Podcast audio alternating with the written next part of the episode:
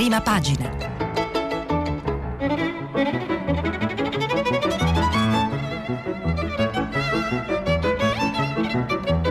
Questa settimana i giornali sono letti e commentati da Salvatore Merlo, vice direttore del quotidiano Il Foglio.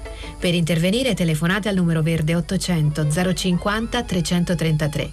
Sms e WhatsApp anche vocali al numero 335 56 34 296 la nazionale italiana femminile di pallavolo battuta dalla Serbia, eliminata dal torneo delle Olimpiadi. Ariake Arena c'è un drammone che si consuma nei volumi di questo enorme impianto che diventa il non luogo della nostra pallavolo rosa, nel senso che qui non è accaduto ciò che si pensava, ovvero che arrivasse una medaglia. L'Italia semplicemente non è pervenuta, 0-3, senza isterismi e senza processi sommari. Ci auguriamo che la disastrosa eliminazione serva anche per afferrare un concetto che forse scappa a Mazzanti, Davide Mazzanti, il commissario tecnico della nazionale. Questa esperienza negativa può trasformarsi in una palestra che ci allenerà per il futuro ho raccomandato alle ragazze di staccarsi da ciò che le circonda, perché la melma quando arriva, arriva ed è dura levarsela addosso. Un attimo di pausa, quindi la chiosa, allontanarsi dai social. Buongiorno, buongiorno, benvenuti a uh, prima pagina e rassegna stampa di Radio Trevi. Stavo leggendo dal Corriere della Sera un articolo, una parte di un articolo di Flavio Vanetti sulla sconfitta delle, eh, della nazionale italiana di pallavolo, la nazionale femminile, che si attendeva addirittura potesse arrivare all'oro se non all'argento, eh, e invece è stata eliminata prima e il, l'allenatore Davide Mazzanti ha detto, ha fatto un invito fortissimo alle uh, sue giocatrici a mollare i social. Ora a nessuno sfugge, scrive Vanetti, che quando uh, il, l'allenatore della nazionale parla di melma che ti arriva addosso non ha fatto nome e cognomi, eppure non è difficile capire che si riferisse prima di tutto a Paola Egonu. Lei è diventata ben più di una pallavolista, ormai un personaggio dalla popolarità di un influencer, con amici e nemici. Ecco allora che tenere, cert- che tenere testa a certi ritmi, volendo magari ribattere a chi insulta, genera distrazioni e stress.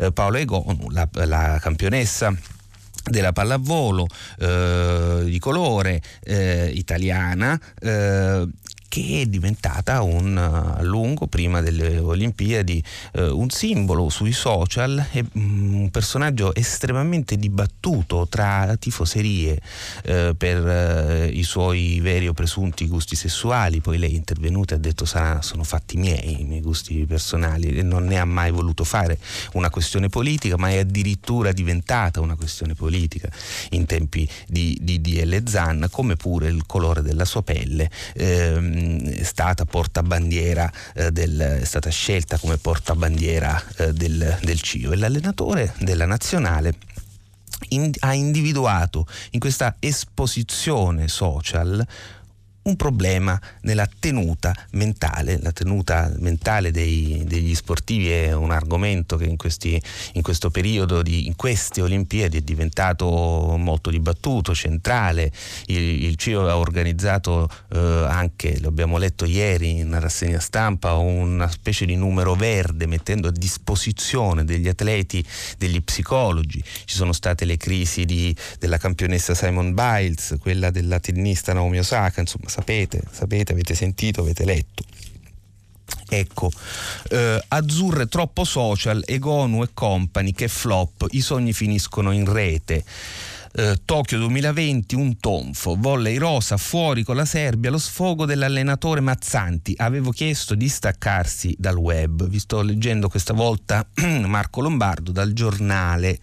L'Olimpiade dell'Olimpiade e questi giochi, i suoi giochi, sono stati un po' troppo mediatici, il soggetto e eh, Paola Egonu. Prima l'autocandidatura a portabandiera a mezzo stampa, poi la promozione a portabandiera ma del CIO come simbolo di integrazione. Durante appunto Instagram a volontà, più nelle vittorie che nelle sconfitte, serviva una leader, ci siamo ritrovati con un influencer che nel volley pare non fa vincere.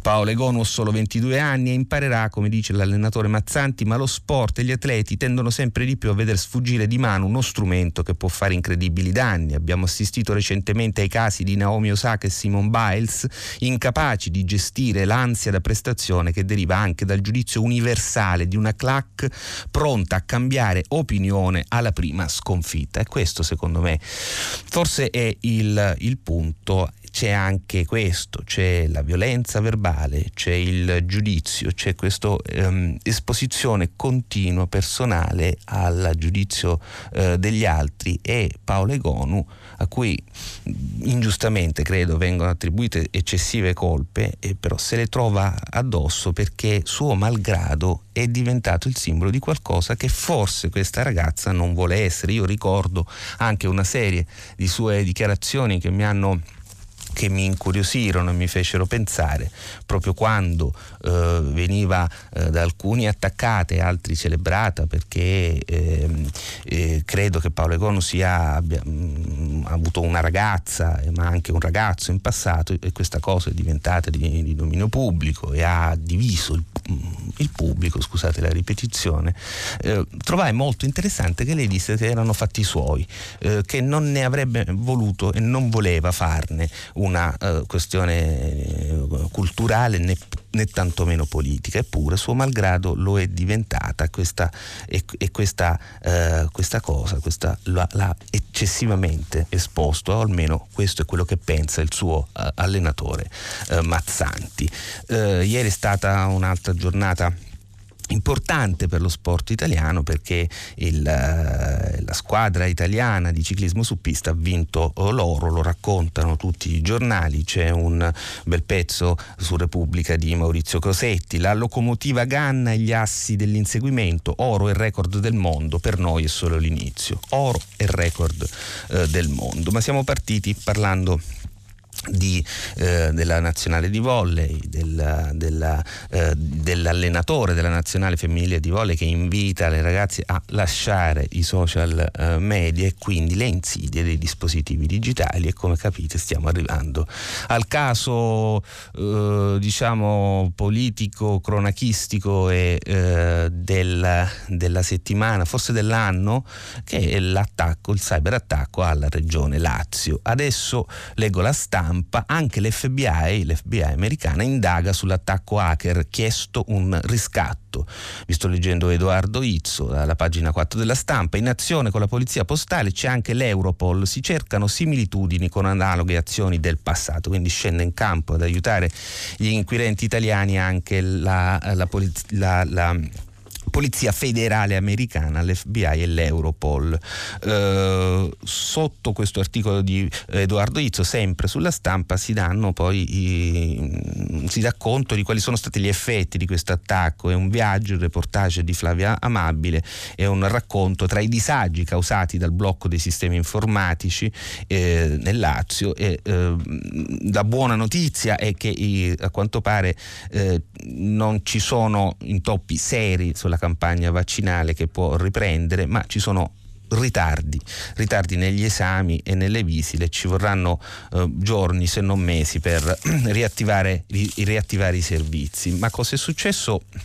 Cosa è successo rimane eh, è sempre più, più chiaro. Eh, leggo dal Corriere a pagina 10, ehm, attacco hacker, il PC usato dal figlio dell'impiegato in, in, in smart working. Eh, vi ricordate, era, sì, ieri già si era capito, eh, la, eh, questo virus entra nel sistema della mm, prenotazioni della sanità eh, laziale attraverso un, un, computer utilizzato da un, da un da un dipendente eh, che era in smart working a Frosinone. Eh, a quanto pare la, eh, questo computer era nella disponibilità eh, del figlio. Una ricostruzione eh, apparentemente molto informata eh, e con un titolo piuttosto squillante la fa il tempo Franco Bechis che è anche il direttore del giornale. La verità sugli hacker del Lazio.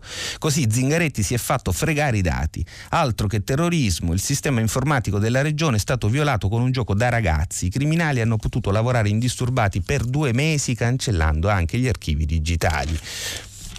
Scrive Bechis in un articolo che non è breve ma sembra puntuale Sono quei due mesi la differenza fra quanto è accaduto nella regione Lazio e altri attacchi che pure hanno preso di mira in ogni continente aziende private e pubblica amministrazione. Secondo quello che risulta il tempo, infatti, il guaio provocato all'amministrazione guidata da Nicola Zingaretti non ha paragoni in nessun altro caso e in quel lungo tempo, oltre a criptare tutti i dati sottratti, gli hacker avrebbero comodamente distrutto ogni backup fatto che sarebbe stato essenziale per rimettere in piedi il sistema anche di fronte al furto della prima linea dei dati, quelli banalmente online. E lo stupore, la prima reazione avuta dai tecnici di Europol e da quelli di FBI che da qualche ora collaborano alle indagini sul furto dei dati. Se quella nel Lazio è stata infatti la rapina del secolo, tutti i dati di tutti i settori sono stati criptati e i loro backup distrutti con grande comodo, quindi non solo quelli sanitari ma anche quelli sul bollo auto, le licenze varie, questo non lo sapevamo, è stato stato perché chi è entrato in banca ha trovato una difesa ridicola e il cavò lasciato sbadatamente aperto, spalancato. La caratteristica dell'operazione adesso sono più chiare eh, e specialmente lo sono a chi ha studiato la scena del crimine. Ormai è certo che l'ingresso nella grande banca Lazio è avvenuto con la più banale delle truffe informatiche, una mail di phishing. Pare con un'offerta di una vacanza last minute scontata del 95%. Tutti sappiamo cosa sono ormai, eh, abbiamo confidenza anche con questo tipo di truffe le mail di phishing sono quelle cose che ci arrivano e ci dicono eh, a volte sono addirittura firmate da mm, qualcuno che conosciamo e ci dicono clicca qua c'è uno sconto oppure è una, una finta email dell'Enel o dell'Eni una finta bolletta oppure Paypal che ti chiede inserisci qui i tuoi dati no? a, a chi non è capitato ecco scrive Bechis ormai è certo che l'ingresso nella grande banca eh, del Lazio è avvenuto con la più banale delle truffe informatiche, una mail di phishing, pare con un'offerta di una vacanza last minute scontata del 95%, spedita a un dipendente della regione che era in smart working nella sua casa in provincia di Frosinone. Già un ingresso in quest- di questo tipo dimostra l'assoluta assenza più che scarsa di livelli minimi di sicurezza. Lo sventurato cliccò e i casellanti hanno fatto entrare i malviventi nelle autostrade dei server della regione Lazio. Ora, accanto a questa vicenda che è una specie di piramide, l'abbiamo descritta eh, ieri, cioè a monte eh, è eh, il grande gioco della guerra fredda, eh, questa gara di corsa che fanno questi criminali del web che sono apparentemente eh, protetti dai governi della Cina e della e della Russia. Poi c'è un, uh, un secondo piano uh, che riguarda invece eh, come ci si difende e cosa è successo uh, nel caso della, de, del Lazio e là la faccenda comincia a prendere, lo dicevamo già ieri, dei tratti di, di commedia all'italiana e c'è però una polemica forte perché ieri il presidente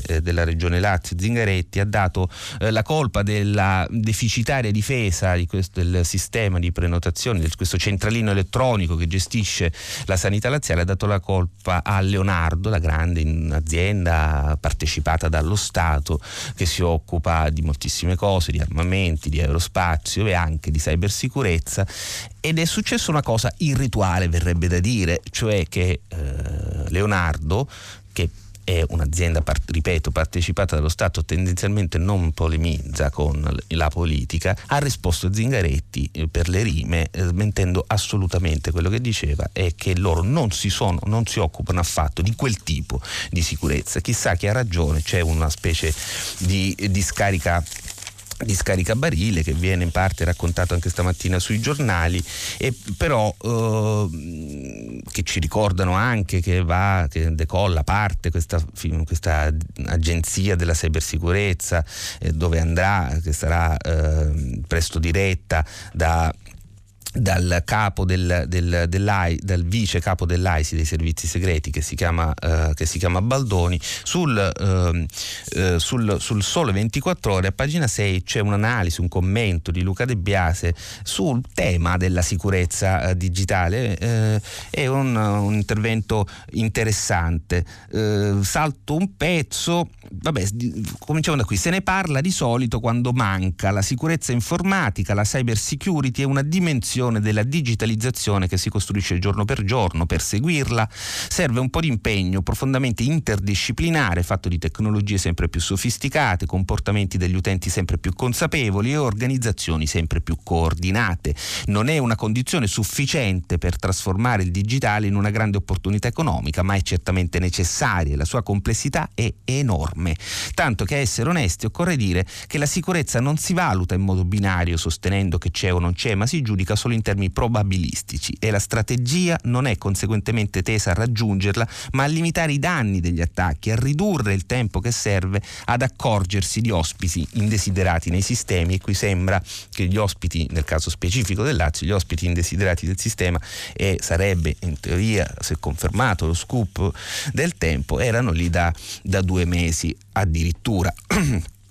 La questione, eh, prosegue Luca De Biase sul Sole 24 ore, la questione si fa ogni giorno più intricata. Se sulla rete digitale convergono attività economiche, culturali, sociali, politiche, evidentemente vi si spostano anche le attività criminali, i conflitti sociali, le guerre internazionali. Il digitale diventa nello stesso tempo teatro e strumento di lotte di ogni genere.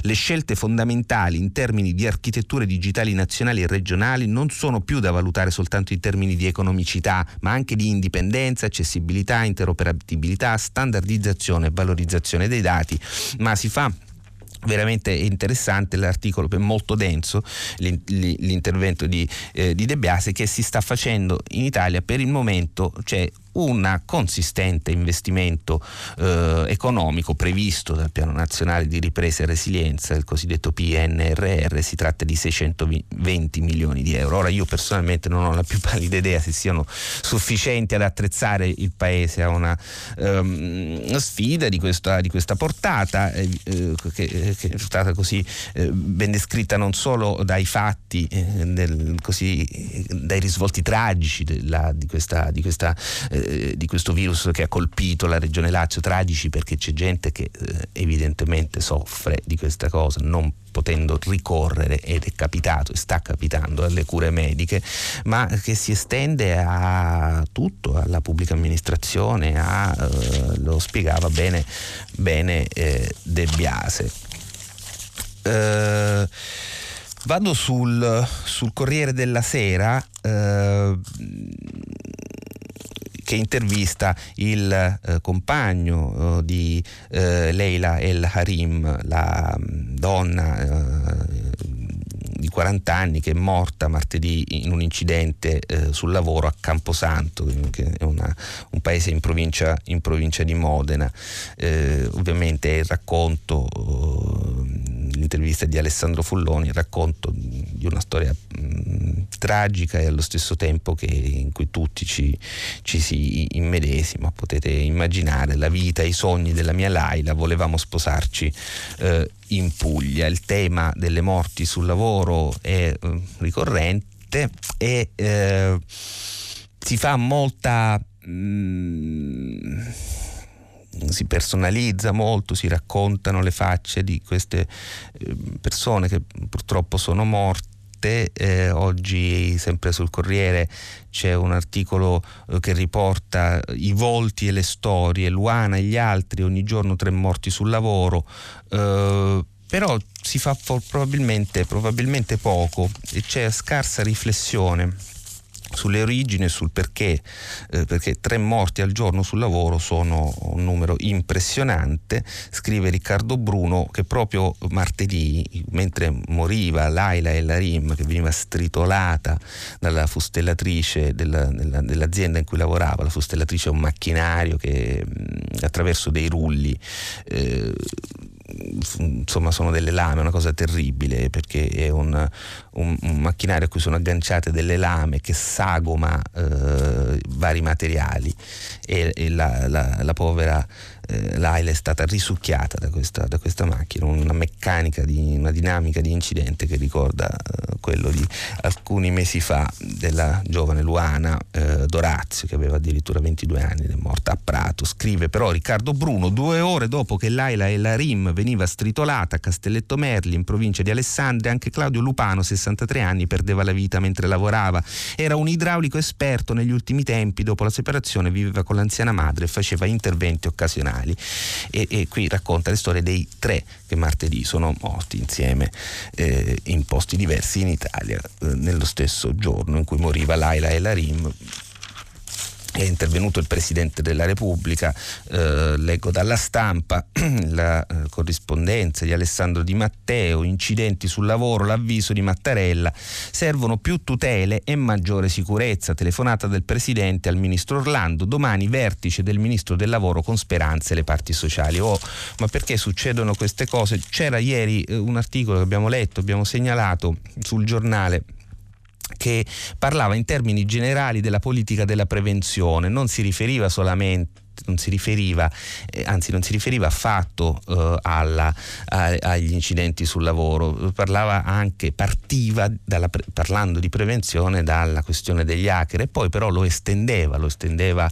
alla prevenzione eh, contro il, eh, il, dissesto idrogeologico eh, e perché no la prevenzione degli incidenti sul lavoro. E questo articolo sosteneva che la prevenzione non porta mezzo voto. E quindi è una cosa che non interessa a alla uh, politica, è una cosa di cui vedi gli effetti, se li vedi dopo moltissimi anni, non è remunerativa, in un paese tra l'altro che cambia governo con eh, furiosa ed estrema eh, velocità non c'è nessun interesse eh, eh a, a, a, prevenire proprio dal punto di vista filosofico eh, elettoralistico. E invece allora quali sono i temi gli argomenti che animano il dibattito pubblico, ormai li conosciamo bene, Lega, guerriglia, il Green Pass, meglio le autocertificazioni, sto leggendo Giovanna Vitale a pagina 2 di Repubblica. Oggi il decreto sulle misure per trasporti e scuola, ma Salvini chiede di alleggerire anche i provvedimenti già approvati, braccio di ferro sull'entrata in vigore del passaporto sanitario su aerei, treni e navi, prezzi calmierati per i tamponi ai, eh, ai minori. Eh, in realtà mh, mm, ieri c'è un tramestio intensissimo. Ieri era prevista una cabina di regia per stabilire che cosa sarebbe dovuto arrivare in Consiglio dei Ministri. Questa cabina di regia è saltata, è stata riaggiornata ad oggi dove, dove quando dovrebbe tenersi eh, il Consiglio dei Ministri per approvare questo decreto, ma eh, c'è molta, molto dibattito, molta discussione molto tesa. Eh, eh, intanto eh, dal Corriere, dal Carroccio, ostruzionismo per limitare il lascia passare, cioè il Green Pass, Conte dice niente stop per gli immunizzati a contatto con un positivo, cioè ciascuno mette lì il suo cavallo di frisi, eccetera. Poi il, nell'articolo di Monica Guerzoni e Fiorenza Sarzanini dal Corriere viene spiegato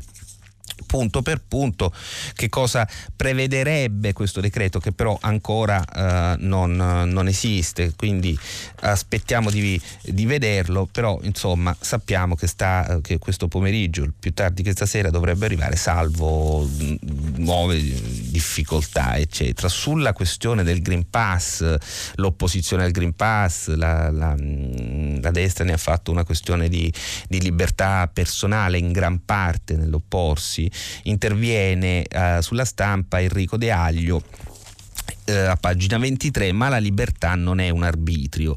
Scrive De Aglio, Adam Smith, considerato con qualche esagerazione il padre dell'economia politica, sosteneva, giusta, sosteneva giustamente che il pane non ci deriva dalla benevolenza del fornaio, bensì dalla sua previsione della vendita di questo alimento a un determinato prezzo.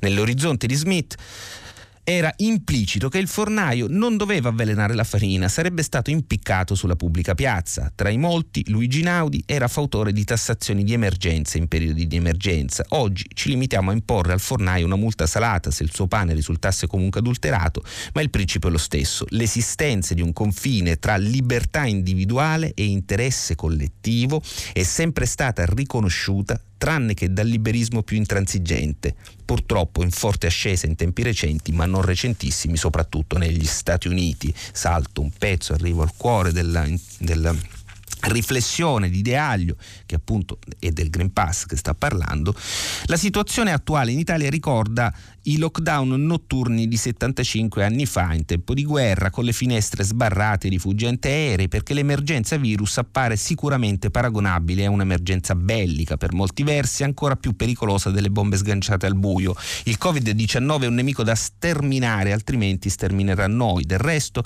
il numero dei morti da Covid-19 comincia a gareggiare con quello dei civili uccisi uccisi nei bombardamenti proprio nell'ultimo conflitto mondiale. La lotta al Covid-19 richiede limitazioni particolarmente dure alle libertà individuali, precisamente perché non è un nemico umano che mi colpisce solo se vuole. Questo era qui che precipita quella, quel, quel, comincio che vi avevo letto di De Aglio, eh, il coronavirus colpisce sempre senza un piano definito per una sorta di riflesso condizionato e quindi per il solo fatto di respirare senza mascherina, se sono infetto senza saperlo, posso far morire un'altra persona che mi passa vicino. Ripeto le parole di De Aglio, la lotta al Covid-19 richiede limitazioni particolarmente dure alle libertà individuali precisamente perché non è un nemico umano che mi colpisce solo se vuole. D'altro canto eh, aggiungo le limitazioni molto più dure del Green Pass per la verità che mi sembra acqua fresca. Le abbiamo già subite siamo stati chiusi in casa per eh, diversi mesi eh, durante il lockdown.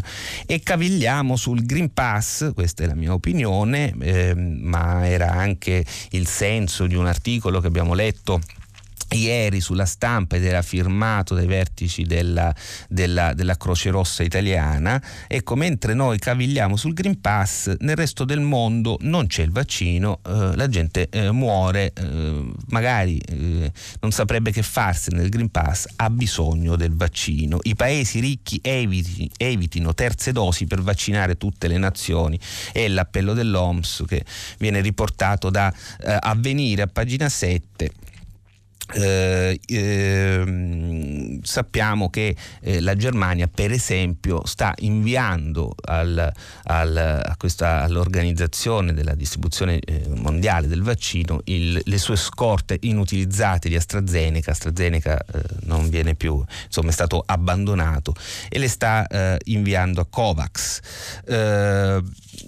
Ecco, sul vaccino, a proposito, AstraZeneca, la grande confusione che si è fatta su, ma non vorrei aprire, poi arrivano telefonate pericolose, non vorrei aprire una discussione sul vaccino, anche se io sono assolutamente eh, pro eh, vaccini e ci mancherebbe altro, però eh, c'è stata estrema confusione e di questa confusione stamattina sul quotidiano del Sud, eh, da questa confusione prende spunto un breve eh, articolo eh, ironico, una, la, un, è un, un, un graffio ironico di Pietrangelo Buttafuoco. Scrive e poi dice che uno si butta nel deplorevole. Se il vaccino può infettare il non vaccinato e così viceversa, coi vaccinati nell'or- nell'ormai evidente condizione di contagiare altri vaccinati, non diciamo qui di essere scivolati a forza di delta, lambda, epsilon, zeta, eta, teta, teta, iota nella supercazzola di Ugo Tognazzi, ma nel dilemma amletico di Totò e Peppino, quello sì. E infatti la domanda si impone, per andare dove dobbiamo andare, dove manca a dirlo andrà tutto bene, hashtag, per dove dobbiamo andare? Una semplice informazione, è una fa ironia, butta fuoco sulla sulla confusione della comunicazione che c'è stata, eh, forse è un po' diminuita eh, questa, la, la, la, la, schizofrenia nella comunicazione intorno eh, ai, ai, vaccini, però poi è difficile rimproverare troppo le persone quando si comportano da imbecilli, se i primi imbecilli sono eh, diciamo, le autorità preposte a dare le indicazioni. Eh, via libera lascia passare, gli italiani vogliono vogliono il Green Pass. Per il 61% dei cittadini il certificato è sinonimo di libertà, viene giudicato necessario soprattutto per il personale sanitario all'80% e per quello scolastico al 72%. Qualche dubbio in più per gli studenti minorenni è favorevole il 53%. Vi sto leggendo il risultato di un sondaggio di analisi politica pubblicato questa mattina sul libro a pagina 4 che dice che gli italiani vogliono il Green Pass. Ora chissà, i sondaggi sono quello che sono, eh, incuriosisce eh, se è così eh, la ragione che spinge diciamo, uno stregone del consenso, cioè uno che è particolarmente attento a orientare le sue inclinazioni politiche alla raccolta del consenso, e non è mica il solo, questa è una malattia a largo spettro infettivo della politica italiana, ci stiamo riferendo a Salvini, cosa lo spinga se tutti vogliono il Green Pass a contrapporsi al, uh, al Green Pass? Boh, chi lo sa eh, e chissà se questo sondaggio è eh, affidabile, penso di sì, analisi politica è ovviamente un degnissimo eh, istituto di, di, eh, di, di, ricerca. Certo è, eh, scrive eh, Claudio Cerasa sul foglio stamattina nel suo editoriale c'è una destra da vaccinare. Eh, candidati sindaci che inseguono i Novax e i populisti, porte girevoli tra magistratura e politica, idee pessime per il futuro, servirebbe un'altra separazione delle carriere tra riformismo e demagogia. Scrive Claudio Ceraso, una classe dirigente senza idee, senza orizzonti, senza prospettive, senza visione, inadatta a mediare, incapace di fare sintesi, decisa a farsi guidare dai propri follower senza provare minimamente a guidarli e desiderosa infine di presentarsi di fronte agli elettori con il profilo incosciente di chi è pronto a rinunciare a ogni principio di responsabilità pur di raggranellare un voto in più.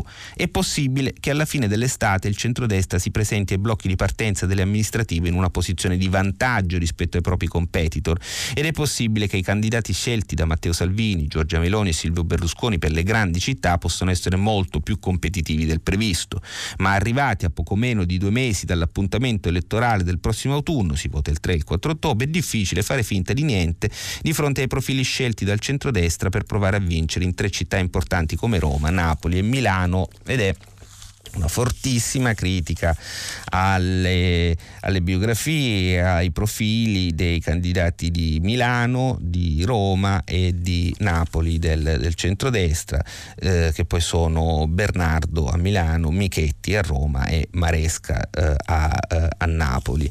Eh, di Michetti ieri c'era una divertente intervista sul Corriere, di Bernardo insomma forse dei tre il più uh, caratterizzato sarà la romanità e, e, l'avvocato Enrico Michetti, il candidato sindaco di Roma, ma uh, vedremo, la campagna elettorale è lunga, si vota a ottobre. Avremo modo di leggere, di sorridere o di arrabbiarci, chissà, non troppo, eh, insomma, alla fine bisogna anche relativizzare.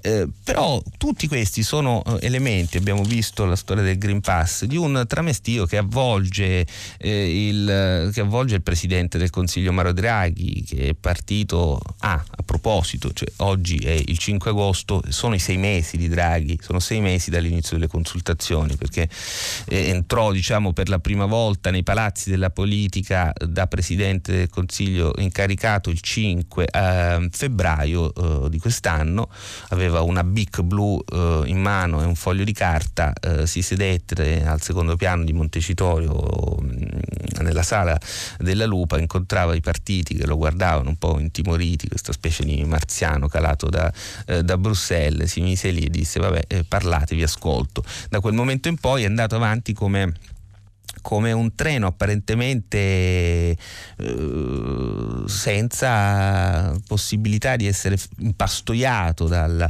da, dai puscaltri politici italiani, però qualcosa negli ultimi tempi invece sembra, cioè, pensate a tutte le cose che eh, ha fatto, ma negli ultimi tempi sembra essere cambiato il suo rapporto con la politica, sembra che la politica gli abbia un po' preso le misure, lo stia, gli abbia messo un po' di sabbia negli ingranaggi, insomma non si sa, sembra inceppato anticipato un po' Mario Draghi e i riflessi di, questa, uh, di, questa, di questo fenomeno sono appunto i 900 emendamenti minacciati dalla Lega sul Green Pass, questo Consiglio dei Ministri di cui ieri è saltata una cabina di regia appunto sul Green Pass, la faticosa approvazione con altrettanti 900, 900 emendamenti del Movimento 5 Stelle, la faticosa approvazione della riforma della giustizia e eh, ci sono ancora strascichi. Eh, oggi ci sono due interviste a questo proposito significative, una è su Repubblica Repubblica a di, eh, a Roberta Lombardi, l'intervista di Annalisa Cuzzocrea, Roberta Lombardi è l'assessore alla transizione ecologica grillino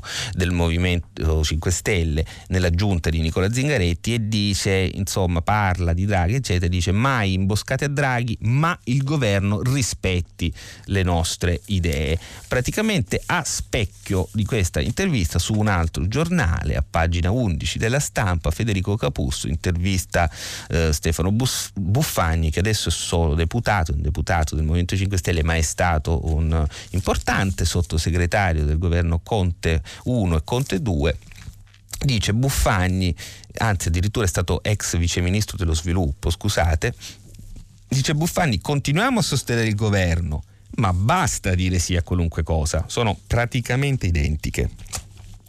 E quindi sono segnali segnali che arrivano nel momento in cui il Movimento 5 Stelle eh, elegge eh, o domani eh, Conte eh, leader. Ci sarà questa votazione dello statuto del Movimento 5 Stelle sulla nuova piattaforma online e eleggeranno Conte leader. Intorno a Draghi sono cambiate moltissime cose eh, dopo, quei, eh, dopo il, suo, la, il, suo, arrivo a Palazzo Chigi. Forse in queste cose che sono cambiate troviamo anche le ragioni delle sue difficoltà. Una ragione è che prima Conte era sconfitto, adesso Conte è una specie di Lazzaro risorto che addirittura viene unto dal consenso digitale e portato a quindi fa politica, vuole esistere. E eh, nel PD è successa una cosa piuttosto simile perché Zingaretti non è più segretario del PD, è arrivato Enrico Letta e anche lui è avvolto dall'ansia di esistere. Allora c'è un'analisi di Stefano Folli su, eh, a pagina 27 su Repubblica che invece individua il terzo attore di questa scena che è Di Maio, che lui definisce lo stabilizzatore. Di Maio eh, entra nella, nella è un contrafforte di, di Draghi, così viene, viene eh, individuato. E a proposito di queste difficoltà del governo, che dicevamo è successa ieri una cosa mai accaduta prima, eh, eh, dico prima in questi sei mesi di governo Draghi, cioè che i partiti hanno bloccato una nomina governativa. Eh, il metodo Draghi, scrive eh, Giuliano Santoro sul manifesto, il metodo Draghi si inceppa, salta la nomina dell'amministratore delegato di ANAS, doveva essere Ugo De Carolis, già manager di autostrade, tutti i partiti partiti sono insorti. Sono insorti perché eh, De Carolis eh, lavorava, è stato manager. In realtà io non credo che fosse manager di autostrade, credo che De Carolis, come scrive Santoro, però mi pare che De Carolis fosse un manager di una controllata di Atlantia, che a sua volta è certo la controllante di autostrade, ed è certamente un manager che aveva rapporti con i Benetton, eccetera, ma insomma i partiti si sono opposti perché hanno detto che era un manager dei Benetton, che aveva avuto rapporti con Castellucci, eh, che è il, l'amministratore delegato di autostrade indagato ex eh, per il crollo del Ponte Morandi, addirittura infatti il fatto scrive scivolone, ANAS, figuraccia, partiti in rivolta, salta il nuovo AD, però in realtà io credo che, eh, che, De Carolis, che De, Ugo De Carolis non abbia mai lavorato diciamo, non si è occupato del Ponte Morandi, non è nemmeno tra gli indagati, non c'entra, non c'entra niente, probabilmente il fatto che sia uomo dei Benetton non è abbastanza per bloccarne la, l'incarico. Comunque tuttavia va guardata questa cosa anche dal punto di vista delle meccaniche politiche. I partiti rialzano la testa e per la prima volta guardate che Draghi ha cambiato il capo dei servizi segreti, il capo della polizia, ha fatto fuori tutto il gruppo dirigente di Cassa Depositi e Prestiti che è la cassaforte d'Italia, nessuno fiatava, tutti zitti e tramortiti e adesso sulla nomina dell'amministratore delegato di ANAS invece si sono, si sono fatti sentire ed è a mio avviso un segnale di debolezza di Draghi o comunque il segnale che qualcosa è eh, cambiato. E invece ci sono cose che non cambiano mai e come certi amori fanno dei grandi giri e poi ritornano. Il ponte sullo stretto di Messina torna sui giornali, addirittura su qualche prima pagina, per esempio su Domani. Il governo spreca altri 50 milioni per il ponte che non si farà mai. Il ministro Giovannini ammette che sul famoso collegamento sullo stretto di Messina si deve ripartire da zero, nonostante un miliardo già speso in consulenze, costo finale previsto gest- 10 miliardi a carico dello Stato. Che succede? Che ieri in audizione alla Camera il ministro Enrico Giovannini ha annunciato la partenza di uno studio di fattibilità, ce lo dice anche il manifesto a pagina 4 e c'è eh, questo, questa idea dell'eterno ritorno dell'uguale, riecco il ponte di Messina o almeno un altro studio, ma dicevo che il ministro Giovannini in audizione alla Camera ha annunciato la partenza di uno studio di fattibilità. Eh, sul, per il quale eh, sulla possibilità di costruire, di costruire il ponte. Siamo un po' alle solite, è una cosa che ha stufato come il dibattito che già immaginiamo stremati partirà tra quelli che sono per costruire il ponte che non si fa e quelli che sono contro la costruzione del ponte che non si fa. Eh, questi, questo aspetto un po' così eh, noiosamente ripetitivo e un po' da presa in giro eh, lo rileva il manifesto che appunto non solo nella titolazione dice ecco il ponte, ecco riecco, riecco il ponte, ma anche Libero che scrive nell'articolo di Pietro De Leo a pagina 6 ehm, e allora torna in mente questa antologia involontariamente clownesca di un ponte sempre evocato lungo i secoli e addirittura scrive Pietro De Leo nel 1902 Giuseppe Zanardelli annunciò che entro tre anni da allora i lavori sarebbero iniziati. 99 anni dopo Berlusconi ne fece un mantra della sua campagna elettorale, mostrandone in tv un modellino. E oggi, dopo un ventennio, siamo all'ennesima falsa partenza, di falsa partenza o quasi in tema. Vabbè, non proseguo, insomma avete, avete capito, era però è interessante, è, cioè è, è, significativo. Certo è che non si può pensare che il governo Draghi lo faccia per ragioni elettoralistiche, mentre sempre è stata usata questa cosa del ponte per ragioni elettor- elettoralistiche. Però mai, o almeno ci si avvicina a queste notizie con una certa di, disillusione. Noto che il domani apre con la stessa prima pagina del fatto, eh, anche il fatto scrive spreco continuo dopo il miliardo miliardo già speso per nulla il governo butta altri 50 milioni dal ponte e poi mettono quindi la foto di Draghi, di Renzi mm, che non c'entra molto eh, e, e, Giovannini che sono seduti su un ponte che non so che ponte sia, sembra il ponte, il Golden Gate ma non ne sono sicuro e poi una pioggia di milioni che precipita in, in mare. Il rilancio del ponte sullo stretto studio pronto a primavera del 22, Enrico Marro sul Corriere della Sera e arriviamo eh, stiamo, eh, ci manca poco, siamo a tre minuti dalla chiusura, quindi vado un po' veloce, ma ieri c'è stata, ci sono, successa una cosa importante per la politica giudiziaria, cioè il CSM di fatto in questa complicata vicenda milanese in cui il PM Storari aveva eh, tradito la fiducia del suo capo Francesco Greco, procuratore di Milano e aveva messo a conoscenza il membro del CSM eh, Pier Camillo Davigo di una indagine coperta eh, da segreto finito sotto diciamo, le, l'attenzione della, del del disciplinare del CSM è stato, è stato eh, come dire, assolto dal, dal, tribunalino del CSM, respinta la richiesta di trasferimento, respinto il cambio di funzioni per il magistrato. Il PM eh, ci ricorda eh, Valentina Errani sul messaggero, il PM, eh, cioè ehm, Storari, aveva dato a Davigo i verbali di Amara, l'avvocato Amara, ma qui la farei lunga, ripercorre tutta la faccenda, ma gli, gli ascoltatori di prima pagina sono attenti e, e, e, poche settimane fa qui c'era Bianconi, quindi sarà, sapranno tutto. Il PM aveva dato a Davigo i verbali di Amara sulla presunta loggia Ungheria. Eh, la verità che dà un taglio ovviamente eh, nel suo titolo, eh, ogni giornale più o meno le sue inclinazioni, le sue simpatie, le sue antipatie e l'agonia della giustizia, il titolo del direttore di, della verità Maurizio Belpietro, e l'inizio della fine per il sistema, il sistema in riferimento al famoso libro ormai famosissimo di Luca Palamara, eh, da qualcuno definito il buscetta della magistratura. A Milano tira aria di liberazione, l'assoluzione del PM che voleva indagare su Amare la sconfitta di Greco, il procuratore della Repubblica di Milano, e della corrente Meneghina. I verbali avvelenati dell'ex legale Eni hanno trascinato nel caos una procura procura rimasta senza autorevolezza e eh, leggo solo leggo dal giornale l'analisi di Luca Fazzo che dice che alla fine servirà una riforma della giustizia e che la vera riforma della giustizia è questo referendum indetto dai radicali con Salvini però.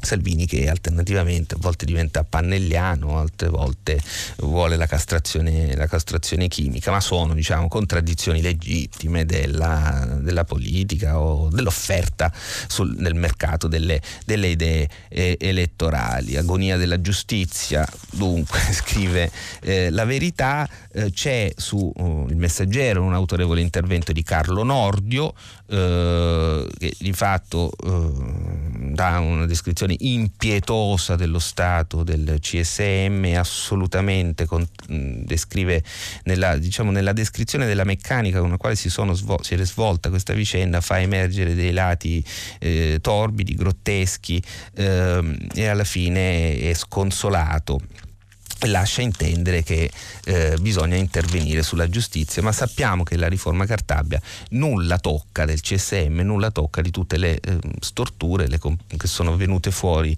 eh, dopo lo scandalo Palamara e che riguardano la gestione degli incarichi direttivi negli uffici giudiziari, nelle procure e nei tribunali, la scelta quindi dei capi di questi uffici e eh, in più in generale il funzionamento della politica eh, associativa nella magistratura. Ma sono arrivato al termine del tempo per la rassegna stampa, finisce qui, eh, vi aspetto dopo la pubblicità per il filo diretto e grazie. Salvatore Merlo, vice direttore del quotidiano Il Foglio, ha terminato la lettura dei giornali di oggi.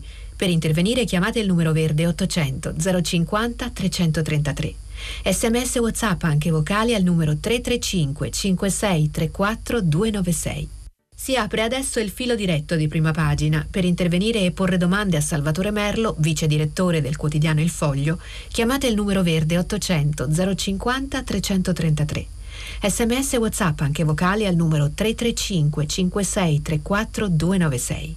La trasmissione si può ascoltare, riascoltare e scaricare in podcast sul sito di Radio 3 e sull'applicazione RaiPlay Radio.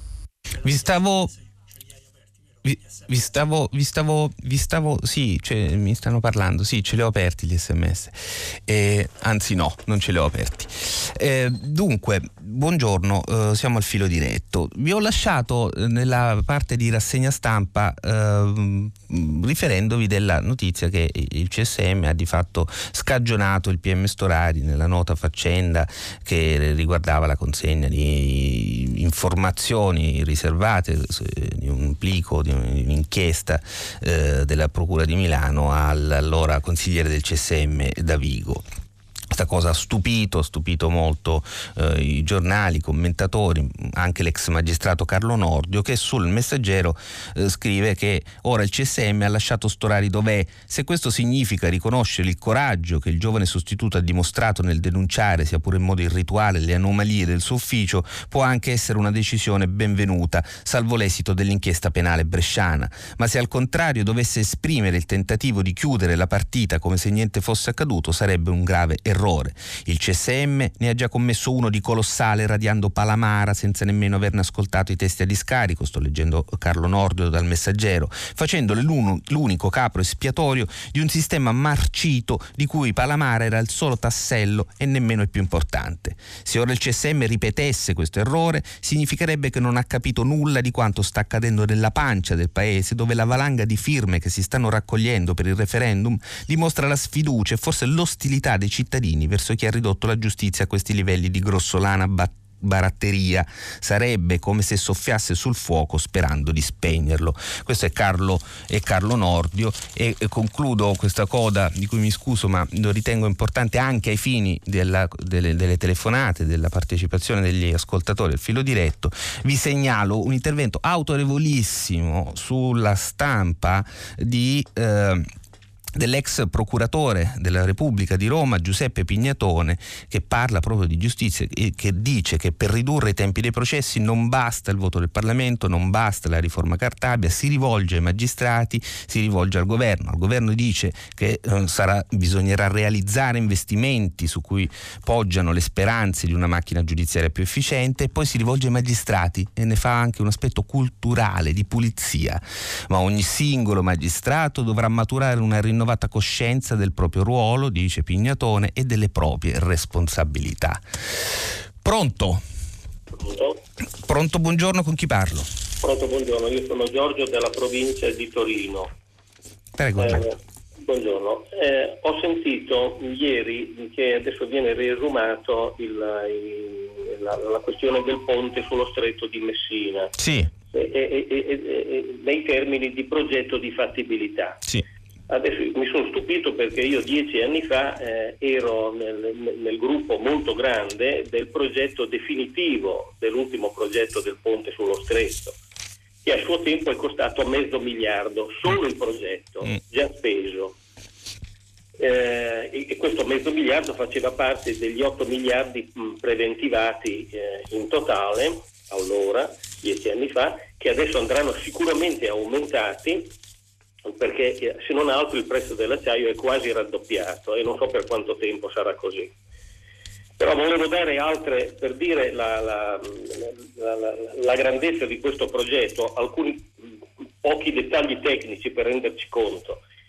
Eh, adesso, Lei ha lavorato da ingegnere alla, a, a, quel progetto? Sì, sì, sì, io sono un ingegnere, sì, sì. sì allora, eh, ogni ora, quando il ponte sarà in funzione, ogni ora saranno insufflati negli scatolari metallici del, del ponte vero e proprio e, e, e, dei piloni circa 80.000 metri cubi ogni ora di aria condizionata, questo per abbassare l'umidità dell'aria, perché altrimenti la, l'aria è salmastra e fa la ruggine, insomma. Ecco. Eh, poi eh, per, nel progetto sono previsti circa 60 km di gallerie tra stradali e ferroviarie. Eh, I cavi sono quattro, due coppie. Eh, ogni, ogni, cavo è formato da 300, circa 360 trefoli, ogni trefolo è formato da 128 fili e ogni cavo è lungo 5 km e mezzo. Fanno un totale di circa un milione di chilometri di fili da fare, da costruire, da trafilare in circa due o tre anni. Non so se la, le trafilerie mondiali riusciranno a reggere quando, quando verrà il tempo. Ecco, questo per dare un'idea dell'enormità dell'opera, della dell'enormità dell'opera. Ci, son, ci, saranno sicuramente altre cose che adesso non ricordo e non so, perché io facevo una piccola parte. Ecco, di tutto questo ci sarà poi da pagare la manutenzione la manutenzione e poi il, il, il, costo dell'opera, eccetera, verranno pagati, io mi immagino, negli anni dai pedaggi. Eh, dai, dai, pedaggi che poi non so quanto saranno alti i pedaggi, magari saranno così alti che la gente continuerà a preferire i, i traghetti. Mm. Eh, beh, per forza. Così come tra, del resto oh, a, a, adesso il traffico pesante è, molto diminuito, per esempio nella galleria autostradale del Freius perché i pedaggi mm, mi hanno detto che li hanno trovati troppo alti e preferiscono addirittura passare per il, il valico di valico, per, per, per, la cosa di Ventimiglia. Ecco, io Grazie Giorgio. Mi sono stupito di questa cosa di fattibilità perché si ricomincia sempre da capo, ma con questi numeri qua, qua si buttano via solo dei soldi, poi alla soldi fine e tempo. di benefici. Eh? Soldi no? e tempo, no Giorgio? Eh, si buttano soldi e tempo e dicevo proprio nella lettura di queste notizie eh, era molto interessante, poi sono interessanti i dettagli che ci ha dato Giorgio che eh, è ingegnere, lavorava al primo progetto, quello esecutivo del ponte che fu bloccato.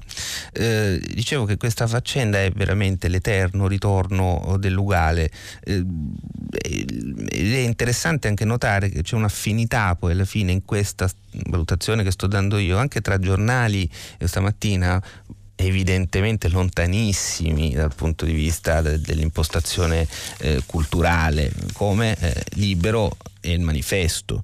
Eh, il manifesto scrive riecco il ponte di Messina o almeno un altro studio, non tramonta mai il sole sul ponte sullo stretto di Messina che non c'è ma che trova sempre qualcuno che vuole costruirlo. Ne ha parlato ieri il ministro delle infrastrutture e mobilità sostenibili Enrico Giovannini che in audizione alla Camera ha annunciato la partenza di uno studio di fattibilità per il quale è già disponibile un finanziamento e questo era il manifesto. Invece Libero, Pietro De Leo, eh, ve l'ho anche parzialmente letto prima, eh, torna in mente un'antologia involontariamente clownesca di un ponte sempre evocato lungo i secoli, a partire dal 1902, quando Giuseppe Zanardelli annunciò per la prima volta che entro tre anni da allora i lavori sarebbero iniziati. Eh, però quindi c'è un ponte che non si fa mai, eh, per il quale si comincia e si ricomincia sempre spendendo del denaro, eh, ovviamente, e intorno al quale si agita e si accende, eh, si accendono tifoserie, il metabolismo delle forze forze politiche, delle persone, non so perché questa cosa del ponte che non esiste eh, scatena così tanto la passione di tanta gente. Eh, io adesso eh, dal mio punto a me i ponti piacciono eh, penso che non si, non si può essere contro, contro, un ponte come non si può essere contro una strada o con qualsiasi cosa che collega eh, un luogo a un altro una cultura a un'altra eh, i ponti sono non solo di, di, di acciaio ma anche, ma anche metaforici dopodiché appunto riecco il ponte eh, che non si farà mai. Pronto? Pronto, buongiorno, mi chiamo Barbara e chiamo da Cesenatico. Eh, vorrei eh, poter sollevare mh, una critica una, alle disposizioni del decreto super bonus 110 per le, le ristrutturazioni eh, delle abitazioni.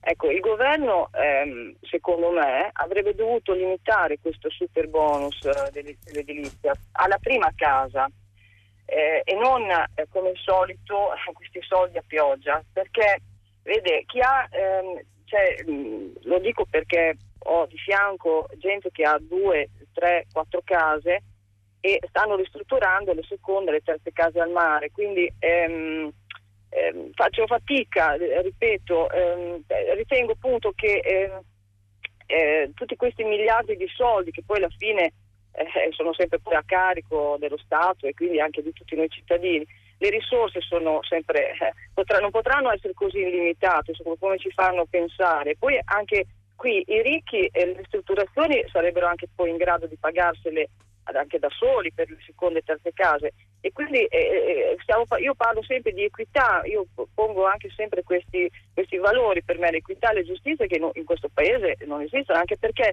un operaio per andare anche in uno studio, perché c'è sempre una prima fase in cui uno deve andare in uno studio di architettura, di ingegneri, perché c'è tutta quella fase burocratica importante che eh, i ricchi, i soliti, sono, hanno facile accesso perché inizialmente qualche soldino lo devi pure spendere e, e, e quindi siamo sempre lì, insomma in questo paese devo dire che eh, eh chi ha liquidità e, e soldi eh, riesce comunque sempre a, a, a anche, anche se...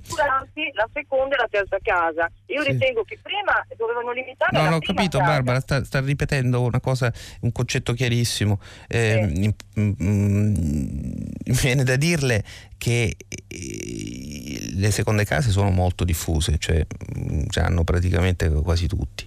Eh, io no. Eh, il super bonus poi varato eh, dal governo, eh, il super bonus 110% eh, che è una, un prodotto del governo Conte eh, è anche molto difficile da ottenere. Ora io mm, non è che ho sotto mano i numeri, ma eh, credo che sia eh, largamente inferiore la dazione di denaro rispetto al, alla cifra che è stata messa in campo perché è stato scritto in maniera così complicata eh, che è difficile accedervi. Eh, e sì, soprattutto viene utilizzato il bonus 110% eh, nei condomini. Eh, e quindi è una, una, cosa che si rivolge e poi non è una non è un, una, una, questione primaria cioè io non ne farei una, non c'è una differenza tra, tra, ricchi e poveri seconde e terze case e possono accedervi, ci può accedere chiunque. E, mm, metà del mio palazzo a Roma, eh, noi condomini, non siamo, nessuno è particolarmente ricco, abbiamo cercato di fare il bonus 110, non ci siamo riusciti perché è veramente difficilissimo, stiamo rifacendo la facciata per eh, con, con un altro tipo, tipo, di bonus. Poi si può discutere se i bonus funzionino, se veramente riattivino eh, l'economia. In alcuni casi sì, in altri no. Sembra che questi dell'edilizia funzionino perché ieri per esempio c'erano i dati eh, in prima pagina sul Sole 24 ore che addirittura eh, il settore dell'edilizia lo denunciava ehm, proprio l'Acer, la, mm, la Confindustria dei, dei costruttori, non hanno, stanno, hanno assunto molti moltissima gente non trovano la manodopera specializzata, che da un certo punto di vista eh, segnala un paradosso eh, che non ce ne sia e dall'altro però è una buona notizia, vuol dire che hanno assunto molte persone, che un settore che era fermo è ripartito. Poi altri bonus si sono rivelati del tutto eh, improduttivi se non dannosi, uno di questi era certamente Infatti è stato cancellato il, eh, il, famoso cashback, cioè quella cosa per cui veniva restituito una percentuale delle spese fatte eh, attraverso le carte di credito e i pago bancomat in negozi, in negozi, fisici. Era abbastanza inutile perché sostanzialmente non era diventato un incentivo eh, ad utilizzare le carte di credito e i, e, e i, i bancomat, ma già soltanto chi già li usava ha continuato a usarli, ha preso un, piccolo sconto, alla fine equivalente a un buffetto e un gelato, una tantum. Eh, pronto? Uh, buongiorno, sono Paola, chiamo dalla provincia di Napoli. La mia domanda è questa invece di costruire l'inutile ponte, secondo me inutile proprio, perché non si pensa a ricostruire i paesi, le città terremotate, a costruire scuole con aule magari abbastanza grandi da consentire la lezione in presenza? Eh, non si riparano le strade, gli acquedotti e quant'altro. Certo, i ponti stessi, eh, le, i ponti eh, autostradali. Ponti, certo. Eh sì, e siamo sempre però uh, ora premetto, nel piano nazionale, scusate, io faccio sempre con, confusione quando devo eh, sciogliere la, l'acronimo del PNRR, piano nazionale eh, di rilancio e resilienza. Ecco, eh, volevo dire, eh, sono previste, eh, c'è una quantità enorme di soldi e sono previsti investimenti nella manutenzione e persino nell'ampliamento della rete, della rete, della rete viaria. Eh, però poi e non è il caso però di questa nostra fase storica mm, dal mio punto di vista di chi sta al governo, cioè eh, siamo scarsi, eh, del tutto disinteressati alla manutenzione. Eh, e mm, lo citavo, lo dicevo anche prima, ricordando un articolo che avevo letto ieri cioè, cioè la, la, la, manutenzione, la, manutenzione, delle strade, la manutenzione dei ponti, la manutenzione delle eh, infrastrutture digitali, vedete il caso del, del Lazio eh, e dell'attacco hacker che era stato così facile proprio perché mancano, in, mancano investimenti, la manutenzione eh, non è considerata dalla politica eh, remunerativa dal punto di vista, punto di vista elettorale. Eh, se si fa la manutenzione in realtà non se ne accorge nessuno. Cioè certo tu eviti magari un disastro, eviti che, preci- che crolli il ponte, il ponte Morandi, eh, però lì per lì ci sono delle cose che si possono fare molto più rapidamente, sto parlando dal punto di vista diciamo, di chi è della politica particolarmente interessata diciamo, a eh, mietere eh, velocemente consensi in una, in una, situazione politica in cui tra l'altro i governi cambiano facilmente, si va alle elezioni molto, molto di frequente eccetera, è più, è più interessante ed è più remunerativo fare delle cose che abbiano un grande impatto mediatico piuttosto che che delle cose che guardino a lungo periodo, a 10, 15, 20, 30 anni. Pronto? Buongiorno, sono Felicetta, eh, parlo da Imola, provincia di Bologna e eh, ho sentito il commento sulla sconfitta delle pallavoliste italiane. Sì. Mi sembra che nello sport si faccia troppo il personalismo e si dà la colpa magari a una brava perché non ha giocato bene, ma non poteva lei salvare una squadra perché si chiama squadra. Poi nella competizione olimpica non è che ci vanno le più, eh, che ne so, le più scarse, le, quelle meno brave, sono tutte molto brave. Per quale motivo non si dà valore a questa cosa qua? Grazie. È chiaro che si può vincere, si può perdere, poi l'allenatore non sarà mica sempre un uomo, ci può essere anche un'allenatrice donna che forse capisce anche il problema del gruppo. Grazie, questo non lo so eh, penso non lo, so, lo, sanno, lo sapranno i, i, i, dirigenti della federazione, le giocatrici e l'allenatore stesso, se l'allenatore è adatto o, o no e non, non, credo che il suo sesso sia determinante. Eh, quanto alla storia a cui lei faceva riferimento, Felicetta, che abbiamo letto all'inizio, lì trovavo eh, interessante la, l'aspetto dei social media applicati alla all'estrema esposizione di personaggi sportivi che finiscono persino loro malgrado essere stritolati. Ora Paola Egonu è diventata a un certo punto veramente una specie di è una, una figura alla quale ciascuno ha appiccicato una sua propria etichetta. Eh, la destra e la sinistra.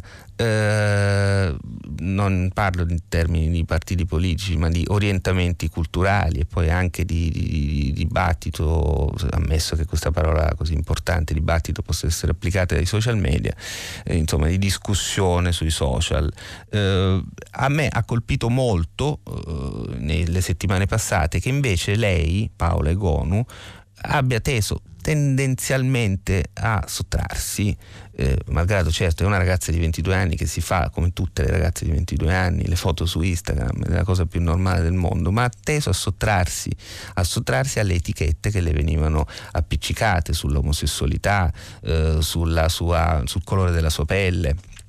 Eh, e l'ho trovata molto intelligente, eh, matura eh, e, eh, e, già lì mi sembrava di riconoscere un'insidia eh, che le, stava, che, le si stava appoggiando sulle spalle. Ed è chissà qual è, noi viviamo delle vite normali, non abbiamo idea di che cosa significhi diventare uno, una persona eh, che è continuamente, poi così giovane, sottoposta al giudizio di così tante persone mh, così velocemente e eh, in maniera spesso anche piuttosto manichea, con, tagliata con il cortello, con, diventare l'oggetto di uno scontro tra tifoserie contrapposte. Non deve essere facile. Pronto? Sì, pronto, buongiorno, mi chiamo Franco, chiamo da Pavia. Volevo intervenire eh, in merito alla questione che sta coinvolgendo Cuomo negli Stati Uniti. Sì. Ecco, eh, il centro penso sia il garantismo eh, del presunto tale eh, sì. in cui gli Stati Uniti si ammantano no? e tutto il mondo anglosassone. Ecco, Cuomo è stato fatto a pezzi, abbandonato da Biden come se fosse un appestato mm. e da, anche dalla Presidente Pelosi. della Camera, se non sbaglio, la Pelosi. Ecco, eh, non si è ancora svolto alcun processo eh, lui non ha ammesso di aver eh, praticato atti eh, di cui viene accusato, è stato sufficiente che insomma, venissero formulate determinate accuse perché eh, venisse eh, triturato nella, eh, nel tritacarne mass mediatico americano, cioè è già colpevole, ancora prima che svolga alcun grado di giudizio, alcun processo. Ecco, questo nella patria, insomma, no, scendono procedimenti i film, i telefilm, le, le soppopera no, di, di, questi Coast House, cioè di tutti i casi, insomma, in tutte le salse mm. si ammantano del garantismo, tutto qui.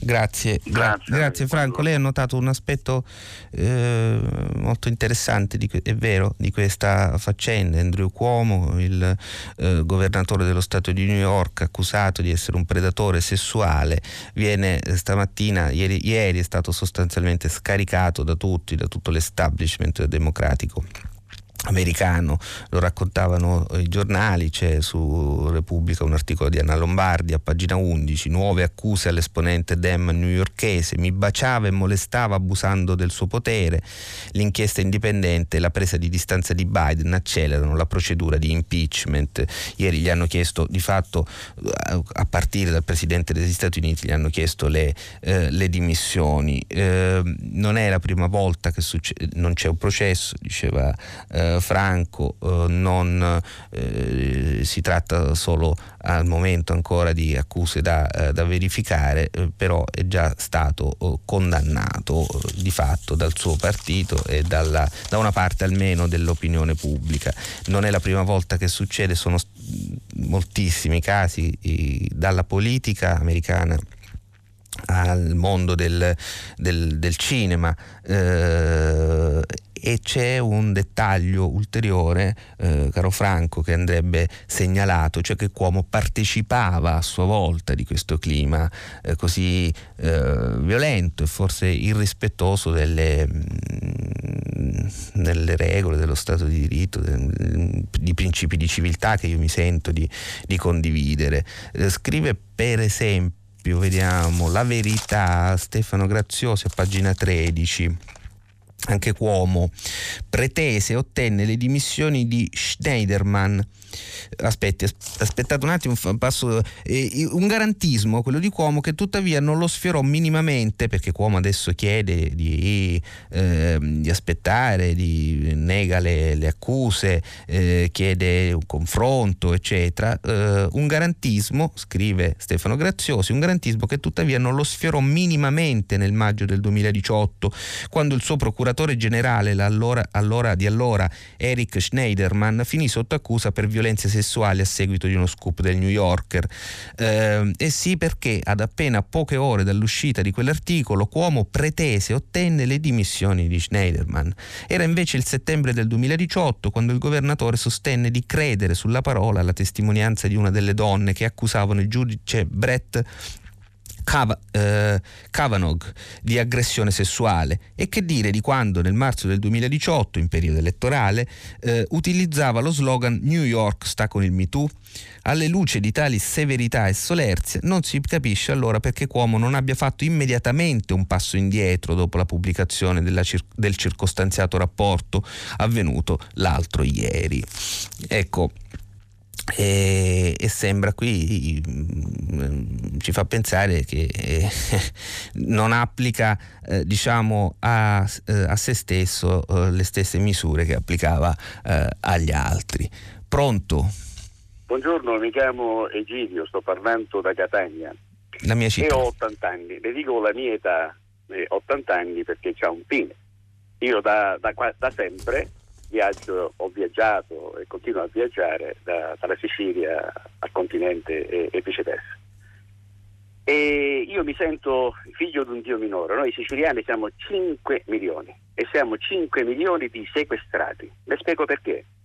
I tempi di attraversamento del ponte non sono 20 minuti come si dice, quella è una palla per attra- lei per, quando arriva a, a, Messina, prima delle eh, Lo so Messina, benissimo, si deve smontare tutto quel Messina, treno. Allora ci vogliono, ci vogliono almeno, almeno, un'ora e 40, un'ora e 50. Se lei calcola i tempi attraversamento eh, Messina, biglietti, imbarco, sbarco, attraversando le cose. A fronte di, se possa stare il, il ponte di nemmeno 5 minuti. Un'altra cosa, lei non ha altra alternativa attualmente, ci sono gli aerei, quando? Lei sa quanto costa andare da Catania a Milano o viceversa? 500 euro solo andata, a meno che lei non è un qualcosa che ha, ha potuto eh, preventivare mesi prima e allora forse i, i, i prezzi sono abbordabili.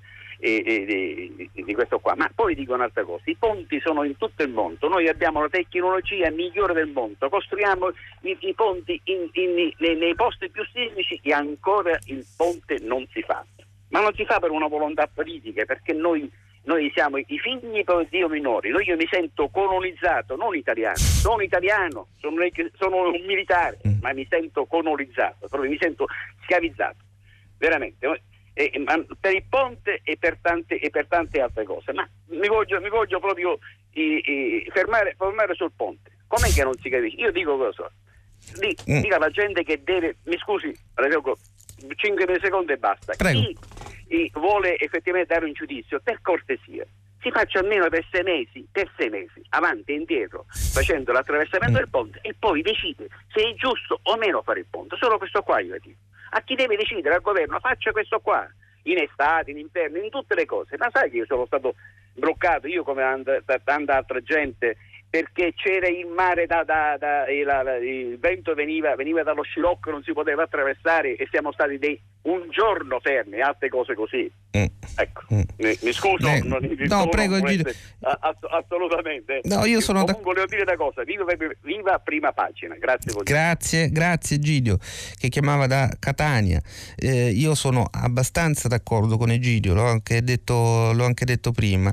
Eh, trovo sempre sempre trovato eh, stucchevole questa contrapposizione tra l'idea che il ponte fosse di destra o, o di sinistra. Eh, il ponte è un ponte, il ponte serve, in tutto il mondo si costruiscono, si costruiscono ponti, si chiama eh, ponte persino quella cosa che ci mettiamo tra i denti eh, per, per colleg- che il dentista ci mette tra i denti. E, e il Papa e il pontefice, ponteficex, il facitore di ponti. Eh, il mondo va avanti perché ci si sposta, perché ci si incontra e perché si attraversa attraverso un ponte. Quindi è molto difficile essere contrari eh, a un ponte e io sono d'accordo con Egidio. Detto questo, però sono un po' annoiato da, da, da questo, dal dibattito infinito. Eh, se ne parla, e io non c'ero ovviamente, e neanche voi immagino, eh, dal 1902. Quindi ah, tutto assume sempre più il sapore di una presa per i fondelli. Eh, quindi mm, è più che altro è Ponte della Noia. Pronto? Eh, pronto, buongiorno, sono Anna Maria, chiamo da Torino. Prego Anna Maria. Eh, ho accolto il suo invito a cavillare sul Green Pass. Sì. Eh, mi permetto solo di fare una considerazione. Prego. Eh, alla luce del, dell'articolo che stava leggendo e che raccontava di una confusione no? che ormai eh, regna intorno al Green Pass, ai vaccini, a tutto que- al virus, eccetera. E volevo mh, mm, dire, eh, Green Pass è considerato il sistema per consentire agli immunizzati di circolare liberamente, quindi di riprendersi la vita e la propria libertà e anche quindi di avviare una, tutte le attività, no? di riavviare tutto un mondo che si è fermato nel mondo lavorativo. Certo. Va benissimo, però eh, le verità che vengono anche raccontate, no? fra le tante verità che ci raccontate anche sui giornali e che vengono così proposte, eh, viene fuori che in realtà i vaccinati, e io sono vaccinata prima e seconda dose, possono essere infettati e possono infettare certo. persone fragili e non. Quindi eh, mi interrogavo sulla mh, veramente... Possono eh, infettare con minore probabilità però possono infettare. Vero è eh, che comunque vengono lasciate libere le persone di andare in giro, quindi io dico qual è lo, lo, la validità di questo strumento dal punto di vista sociale. In realtà l'unica prevenzione che oggi si può, eh, ed è l'unica che ci garantisce di non uh, consentire al virus di continuare a circolare è la, il distanziamento. Quindi dovremmo e dovrebbero anche i politici che non hanno, ahimè, una coerenza no, su, sulle scelte che fanno, dovrebbero ammettere che in realtà ancora oggi dovremmo essere distanziati, dovremmo avere precauzioni. Eh, e questo c'è pure, Anna Maria, mi permetto di dirle. E... C'è pure, però da qui in autunno si vorrebbe cambiare il mondo e secondo me non, non sarà così. Purtroppo non sarà così. Ecco, bisognerebbe sottolineare di più il fatto che il vaccinato comunque è una persona che comunque può portare in giro il virus, che lo può prendere e lo può portare. Grazie Anna Maria. Come eh, me, sì. solo questa cosa, l'ho fatto solo non perché pensava di fermare il virus, ma perché pensava di ridurre gli effetti che il virus poteva avere se, eh, lo, se venisse contagiato. Ecco, punto, solo, dico solo questo. Grazie Anna Maria. Dunque io non sono, premetto, non sono un medico, però sono un uh, lettore di giornali e non sono neanche un giornalista scientifico uh, né un, un, un, esperto di sanità, questa è la premessa, però sono un lettore di giornali. Uh, e sono una persona che lavora nell'informazione, quindi mediamente credo di essere più, più informato della media delle persone eh, che fanno altri mestieri. Eh, il vaccino riduce in maniera drastica i casi eh, gravi di Covid-19 e questa è una prima fortissima motivazione per la quale bisogna vaccinarsi. I dati sul vaccino sono soprattutto dati statistici.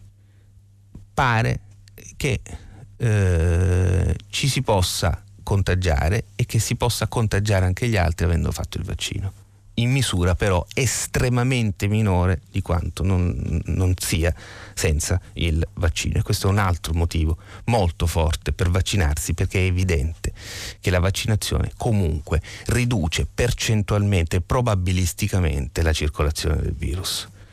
Quindi, arrivando Anna Maria al Green Pass, è una, uh, una disposizione che ha una sua logica, ha un senso e infatti non siamo mica gli unici che lo stanno applicando.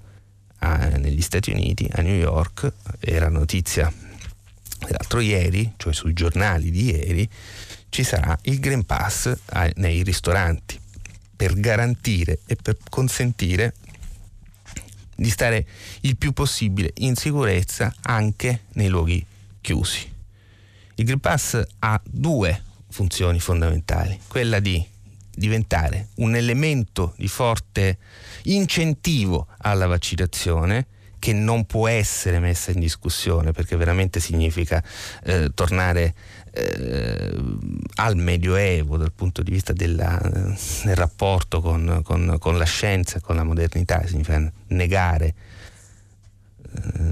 negare chi siamo, chi siamo i nostri progressi e due serve a ridurre la, diffus- la capacità di diffusione del virus. Dopodiché è vero e lo dicono gli esperti, eh, sono, ne discutono al Ministero della Sanità, si dovrà anche contemporaneamente continuare a essere prudenti e quindi ci sarà e si dovrà utilizzare la mascherina in certe occasioni e bisogna ricordarsi e sapere che esiste questo virus che non va dimenticato, ha ucciso migliaia di persone in Italia, migliaia. Pronto? Pronto? Buongiorno. Ah, buongiorno, eh, sono Luigi, chiamo da Reggio Emilia. Eh, io chiamo ricollegandomi al tema super bonus eh, anticipato dalla precedente ascoltatrice. Volevo, da professionista che opera nel settore, sono architetto da 35 anni, confermare una, una tendenza che rileviamo, che è quella eh, che contraddice forse un po' lo spirito a cui faceva riferimento lei, cioè al fatto che la norma della riqualificazione energetica fosse indirizzata prevalentemente ai condomini. Mm. In realtà la maggioranza degli interventi che sono partiti in questi tempi sono quelli sugli edifici monofamiliari. Perché? Prime, architetto? seconde o terze case, sì, mm. io sono architetto. No, dico perché, perché, perché come se lo spiega? Eh, me lo spiego in modo molto semplice, nel senso che le procedure per l'accesso al, al super bonus sono, sono, decisamente più complicate per i condomini, anche mm. banalmente per, per, i tempi delle convocazioni delle assemblee, per i tempi di riconoscimento delle, del diritto alla cessione del credito, per, insomma mh, tutto l'insieme delle manovre preliminari che vanno predisposte è assai più lungo e mm, laborioso, mm, mm, mm, oltre a prescindere dai temi tecnici che sono eh, parallelamente più complessi. Però ecco, questa è un po' il, almeno la tendenza che rilevo io e che rilevano anche alcuni miei colleghi nella zona di Reggio Emilia, quindi è un, è un, è un osservatorio circoscritto, mm. non so quanto indicativo. Ma già questo dal mio punto di vista segnala una, diciamo, una scarsa equità. Nel senso che... Eh, ma quindi la norma è scritta male probabilmente? Ma eh, guardi, io non... Cioè, eh, personalmente devo, devo, essere sincero, avrei preferito eh, una percentuale di, di, diciamo, di, bonus di, di, bonus decisamente più basso che, mm. facesse, che coinvolgesse anche economicamente chi eh, fosse int- stato intenzionato a partecipare e tempi di, eh, diciamo, di, di, esecuzione più lunghi. E qui si innesca la quest- seconda questione che volevo segnalare, che è quella dei meccanismi speculativi che questa operazione ha innescato. Cioè, banalmente, ora tutti fanno riferimento alla crescita dei costi delle materie prime, delle eh, difficoltà di approvvigionamento, queste cose qui in realtà ci sono tante lavorazioni eh, che sono aumentate a prescindere. Vi invito a chiudere Gior, Gior, Luigi perché siamo in chiusura. Eh, il senso del suo intervento è, è, è, chiarissimo. Io faccio una brevissima chiosa. Eh, il super bonus 110% era uno di quei provvedimenti un po' così propagandistici che ogni tanto, forse troppo spesso, vengono fatti dalla politica. Devo chiudere. Eh, vi saluto, ci, ci ascoltiamo domani e grazie, grazie. Salvatore Merlo, vice direttore del quotidiano Il Foglio, ha letto e commentato i giornali di oggi. Prima pagina un programma a cura di Cristiana Castellotti. In redazione Maria Chiara Beranec, Natascia Cerqueti, Manuel De Lucia, Cettina Flaccavento, Erika Manni, Giulia Nucci e Francesco Neri. Posta elettronica, prima pagina chiocciolarai.it. La trasmissione si può ascoltare, riascoltare e scaricare in podcast sul sito di Radio 3 e sull'applicazione Rai Play Radio.